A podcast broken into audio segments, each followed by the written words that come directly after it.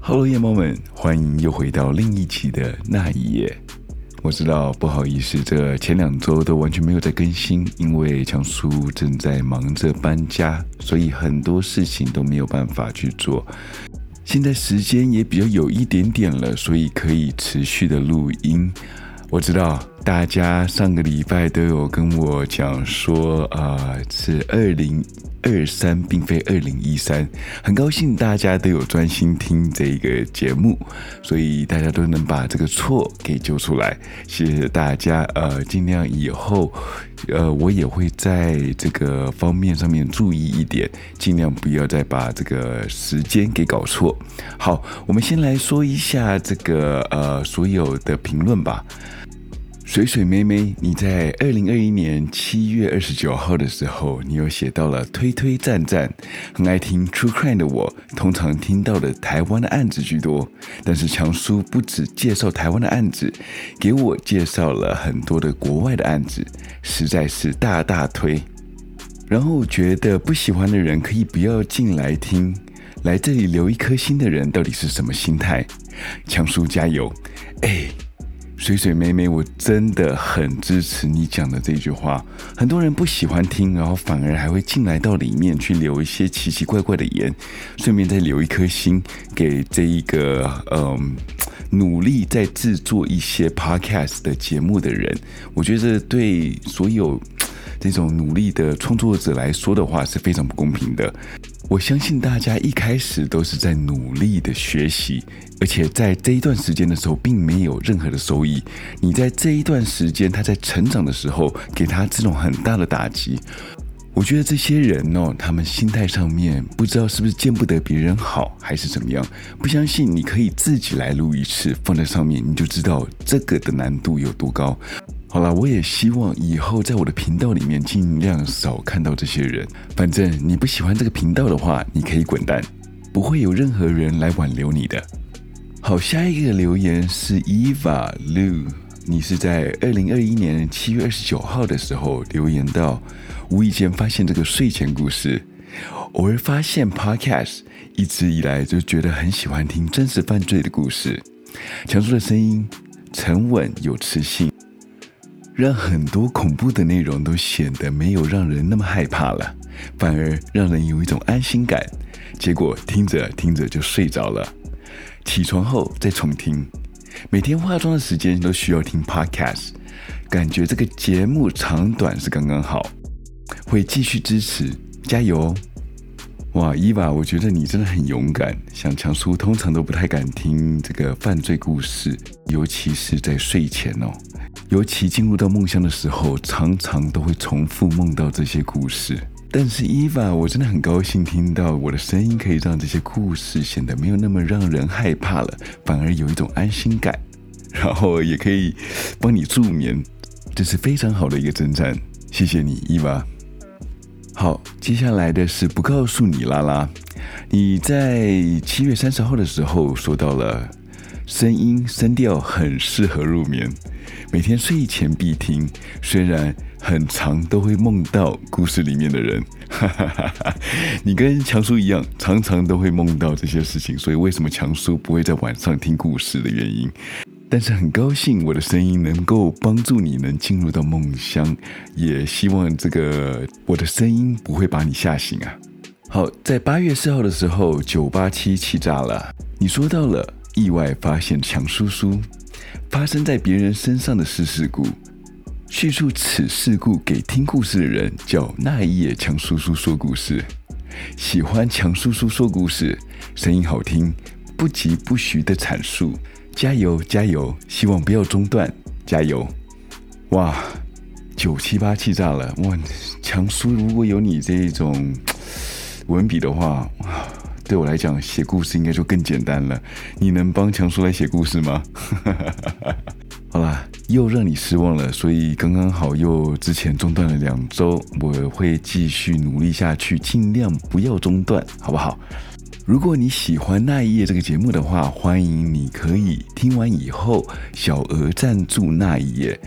我们在下方的资讯栏下面有着抖内的一个账户，所以欢迎你们可以就是随意来赞助强叔以及那一页这个频道，让这个频道能持续的成长下去。如果你现在还不想要抖内这个节目的话，也没有关系，你可以用另类的方式来支持那一页，就是请到 Apple Podcast 里面去点一个五星好评，顺便留一个正面的评论给强叔。好了，Instagram 还有 Facebook 里面有所有这个故事里面的相关照片，所以欢迎你们到 Facebook 和 Instagram 里面去搜寻那一页，加入那一页这个大家庭吧。不知道大家有没有看过《蝴蝶效应》这个电影？这个是非常好看的电影。如果你们还没有看过的话，欢迎你们赶快去看一下，绝对不会浪费你两个小时。其实今天晚上这个故事跟这个蝴蝶效应有一点点关系。好，我们就开始今晚的节目吧。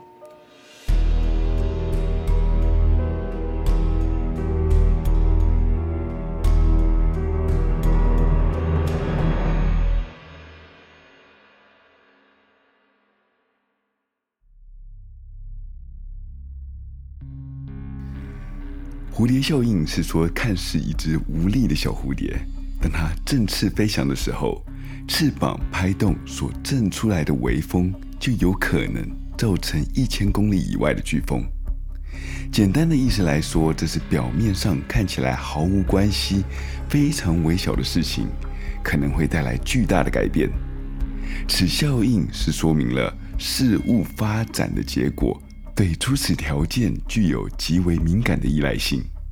初始条件的改变将会引起结果的极大差异。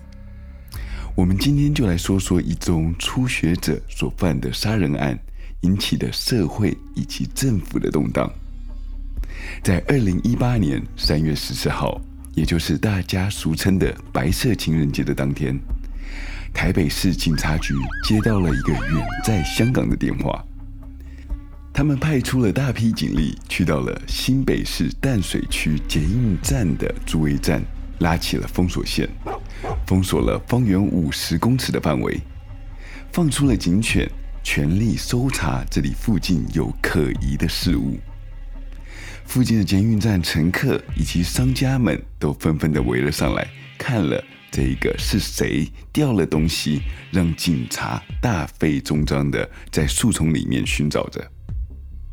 经过了半个小时的地毯式搜寻，终于在一个草丛区听到了一名员警叫喊着：“找到了！”在场的所有人的目光全部都移向了这个警员的区域，看到了这个警察捏着鼻子从草丛里面搬出了一个全新的粉红色的行李箱。在附近的警察看到这个行李箱以后，不约而同的。都捏起了鼻子，往后了退了几步。警察把行李箱的拉链拉开以后，见到了一具已经开始腐烂的尸体，就呈现了在他们的眼里。原来这具尸体经过一个月的风吹雨打，已经开始腐烂发臭了。时间回到二零一七年年底，十九岁的陈同佳与二十岁的潘晓颖。两个人是因为在同一家公司兼职而认识了，相识约一个月以后，他们两个就成为了恋人。在隔月的十二月的时候，他们俩约定了，明年一定要在台湾去过情人节，因为在二零一八年的情人节就是在农历新年的前后。所以他们比较有多的时间可以去台湾去好好度个假。他们预计在二月八号到二月十七号将会在台湾度过他们第一个情人节以及新年。时间很快了，到了他们预计出发的日子。他们俩准备好了两个九天份的随身行李，就上了飞机。他们坐了四十五分钟的飞机，很顺利地抵达了到台湾的中正机场。他们从飞机座位顶上的置物柜里面拿出了他们两只皮箱以后，就很兴奋地出了关。因为没有寄放行李的关系，所以只花了他们四十分钟，就从台湾的机场出来了。他们搭上了计程车，直奔到位于台北市大同区的紫园旅馆。Check in 完他们所有，check in 完了以后，他们立马开始了他们的行程。还在热恋期的小两口，去哪里都是很甜蜜的。两个人都是无时无刻的黏 T T 的黏着对方。他们尝尽了台湾的美食，也去看了很多观光客必去的景点。他们到了淡金公路上面著名的婚纱区去拍照。两个人也互相约定，之后结婚的时候还要回来到这里去拍一组婚纱，来纪念他们之前第一次出国的定情之约。就这样子。时间很快的来到了他们要离境的前一个晚上，他们出去逛了附近的夜市，也买了很多的战利品，但是他们只带了两只个人的行李箱，并没有办法把这些台湾土产带回去香港送给他们的家人，所以他们决定了在夜市里面买一个比较大一点的行李箱。好在之后登机的时候，把这一箱的土产给托运回到香港。他们到了夜市的时候，刚好看到了一个贩卖平价的行李箱的商店，他们就走了进去。当潘小颖走进到饭，当潘小颖走进到商店的时候，第一眼就看到了这个正常的托运尺寸的粉红色行李箱，他大叫了一声：“好得意呀！”这句话也就是广东话里面的好可爱。陈同佳二话不说的要店员把这个行李箱给他拿下来，他很爽快的就把这个行李箱的钱给付掉了。两个人之后就拖着这个行李箱回到了饭店。这天晚上是潘小颖以及陈同佳在台湾的最后一个晚上，所以他们也在旅馆里面留下了一个爱的纪念。第二天早上七点钟的时候，陈同佳把房间给退租了以后，就准备去机场等他们的班机。在香港，潘小颖的妈妈迟迟等不到潘小颖回家。第一次让女儿单独出国去玩的她，心里是非常的着急。其实说她让她女儿出国去玩也不尽然。因为她在二月八号早上的时候收到了一封简讯。这二月八号，也就是潘小颖去台湾的当天，她告知了她妈妈，他会和他一个朋友去台湾，将会在九天后，二月十七号回来香港。但是他在简讯里面并没有提到这个朋友是男还是女，更不用说他的名字叫做什么。一直到了十七号，该是回香港的当天凌晨，潘小颖又传了一封简讯给他妈妈，说他他会在晚一点的时候回到香港，但是没有想到这封简讯却是成为了母女俩最后一次的诀别书。在当天等不到潘小颖回家的父母，在隔天一大早的时候，他们就去了香港警局去报了警。但是当时的警察对这个案件并不是很在意，他们觉得很有可能只是这些年轻人去了台湾，在玩台湾的时候玩过头，忘记搭飞机回来香港，可能明天或者甚至今天下午就有可能回到了香港了，所以他们敷衍了他们爸妈几句了以后，就试图的要把他们赶回去。过了两天以后。他的父母还是没有见到他宝贝女儿回到香港，他们又再次去到了警局去报案。这一次，他们很笃定的和警察说了：“我确定他不是在台湾玩过头，没有搭上飞机而没回来，他是有和他一个朋友一起去台湾的。我相信他和他的朋友已经回来到香港了，而且我查到了他的信用卡在香港有使用过的记录。”这句话让香港的警察觉得非常可疑。为了可以让这一对凡人的父母放心，又可以在报告上面交差，他们决定去查看了这个线索。联络上信用卡公司，了解到了最后刷卡的地点。香港警察他们到了百货公司去调了监视系统，看到了当时是一个年轻人，脸上有一颗非常特别的痣，他来使用这张信用卡的。他们把这一个照片给截图下来，印成了寻人启事，放在他们的官网上面，以供其他人来指认。另外一方面，他们又查到了潘小颖她的提款卡也在这时候被盗用了。查看过提款卡它的监视录影器了以后，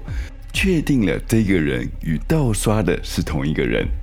所以他们就确认了这个潘小颖失踪一定和这个男人是有关的。从他们父母口供里面得知了潘小颖和朋友在二月八号出境去到台湾的，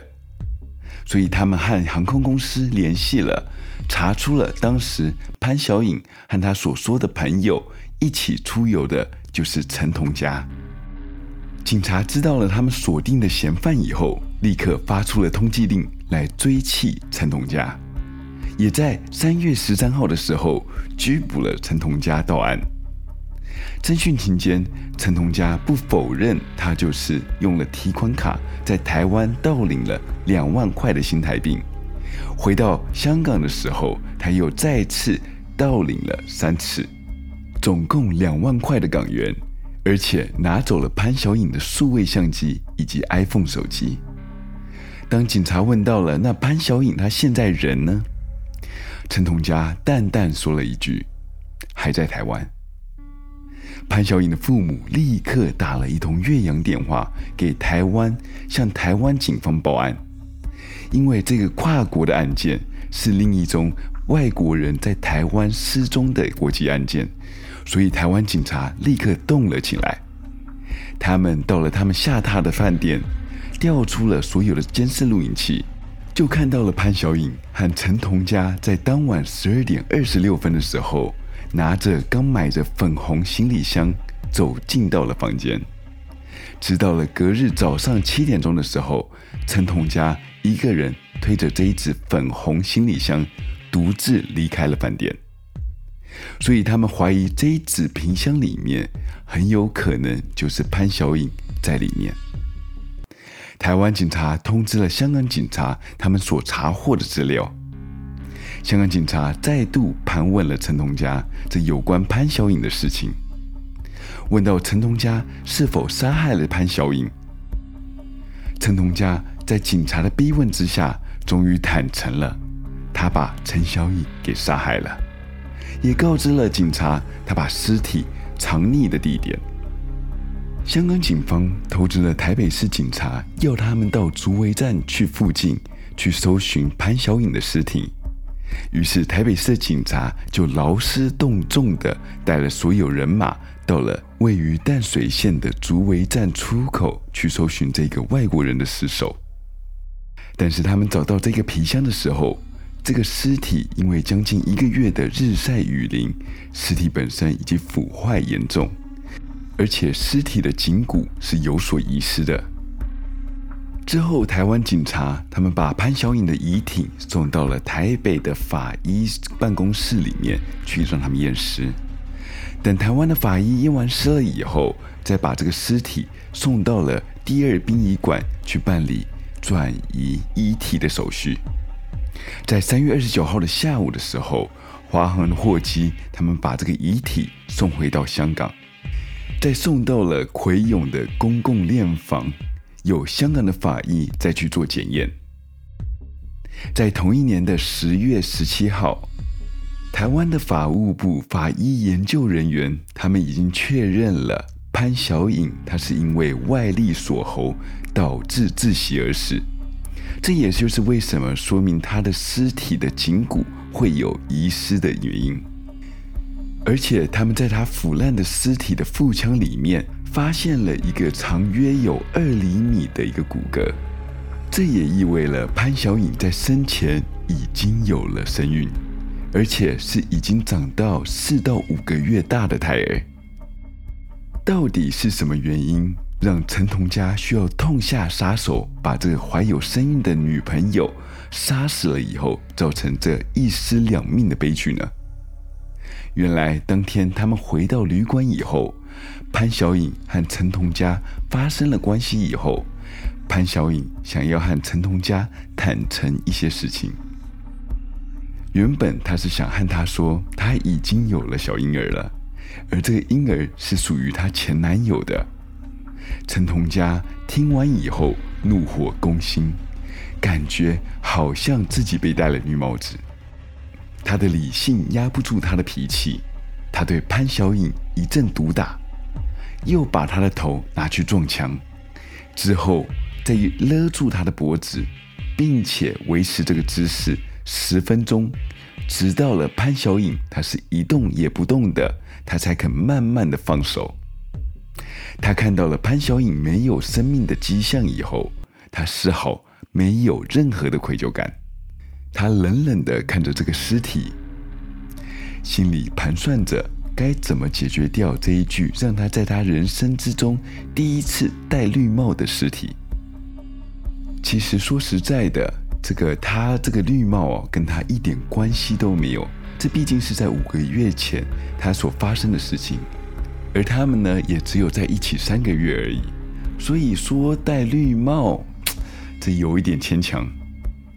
这个时候，他突然看到了他们放在墙角旁边的刚买的行李箱，他觉得这尺寸是刚刚好，可以把身材娇小的潘小颖给放进去。于是，他就把这个行李箱打开以后，将潘小颖的尸体给整个塞了进去。没有想到这个尺寸还真刚好可以放进去。在看到他把尸体放进去了以后，皮箱里面还有一些空间，于是他就把潘小颖个人随身物品也都丢了进去。他只留下了潘小颖的钱包、手机以及相机给留了下来，放进了他自己的背包里面。接着他就躺上了床上去睡觉了。直到了早上七点以后，他就先是到酒店的大厅，先把潘小颖的部分物品给丢掉，以后再带着有着他尸体的行李箱出了饭店，去搭乘了捷运。陈同佳他是漫无目的的坐在捷运上面，花了整整两个小时，终于到了竹围站。他看到了外面的草丛是非常适合藏匿这个行李箱的，于是他就下了车。到了附近的公园，把行李箱给丢弃了。他在附近看到了便利商店的提款机，由于他两天前有看到了潘小颖在提款时候输入的密码，所以他就把当日所能提款的上限全部都给提了出来。接着，他是坐着捷运回到了台北车站，再搭乘桃园机场线去了机场。准备搭乘回香港的班机回家去。回到香港以后，一不做二不休的再去使用了潘小颖的信用卡以及他的提款卡，让他能够少奋斗几个月。香港警察了解到了潘小颖在台湾的时候已经遇了害，但是根据香港的法令，香港与台湾并没有任何引渡法。他们也没有办法拿台湾警察所找到的证据来起诉这一件杀人案，毕竟这个案子并不是发生在香港里面。他们唯一能做的就是把他们的刑法拿出来起诉陈同佳。他们用了两项窃盗罪以及一个处理赃物罪来起诉他，但是这个案件已经在两岸三地掀起了风波。香港政府看到了这样处理并不能平民怨，又在八月的时候又使用了处理犯罪得益罪，也就是我们所说的洗黑钱罪来控诉他，加重他的刑期，再把陈同佳还押等候，一直到最高法院去审讯。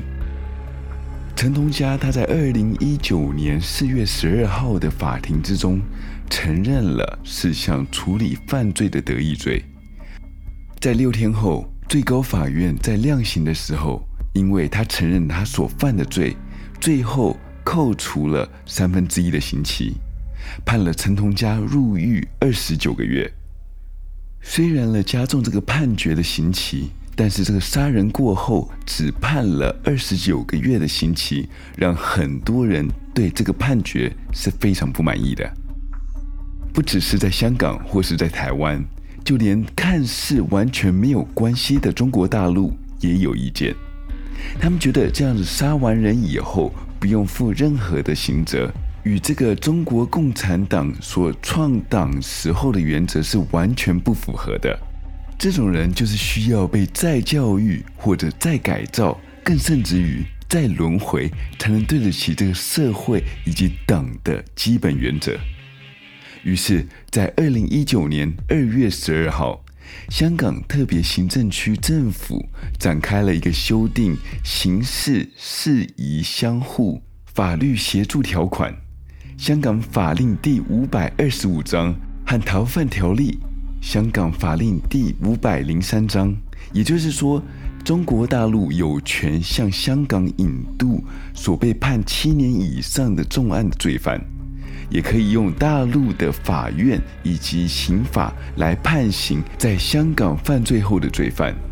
虽然说这是出于好意，但是在公众咨询的期间只有短短的二十天。以前平常像这一种新的法条通过，至少要在一个月以上。这个举动让香港的居民是非常的不满啊！为了要通过一个法案，竟然要把时间缩短那么多，再加上他们之前所承诺的一国两制五十年不变，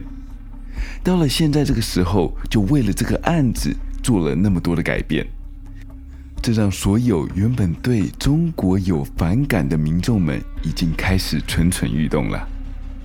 在五月的时候，中华民国大陆委员会表示，台湾它是不接纳香港政府利用修法以同属一个中国之前的前提来进行移交，并关注修法以后在香港逃犯条例里面来接收陈同佳。所以，让这个案件的改革并没有理由来正当化。这一次事情发生没有多久以后，就发生了我们熟知的反送中游行的事件了。陈同佳不知道是因为舆论的关系，或者香港甚至大陆的政府的施压，他在洗黑钱的罪行期满的前几天，就传出了陈同佳在身兼北京市政务委员会的。香港圣公会教审秘书长管浩明牧师的劝说下，陈同佳愿意就潘晓颖命案前往台湾去自首。虽然管浩明说了这个事情是因为潘晓颖手机里面有着与前任的性爱影片，然后陈同佳看到这个影片的时候又忍不住心中的愤怒，才失手杀了潘晓颖的，绝对不是有意要杀死他的。所以希望台湾的法院不要对他判一个死刑。但是在当月的二十三号的时候，陈同佳一离开香港监狱以后，香港政府就立刻发出了一个新闻稿，说陈同佳已经离开了监狱，他已经是一个自由人了。所以香港并没有任何责任要把他引渡到台湾去。这个声明稿一出了以后，让全香港人以及全世界的华人都为之震惊，因为这个举动无意的让大家都觉得香港将会是一个逃犯的天堂。现在陈同佳已经被释放将近快两年了，但是他并没有任何想要回到台湾去接受台湾的刑法的制裁。这个杀人事件却引起了有心人的政治操弄。虽然陈同佳并没有受到他应有的惩罚，但是我想问问在座的各位，你们觉得这一次中国大陆的政治操作原本应该是出于好意，但是你们会支持这一项举动吗？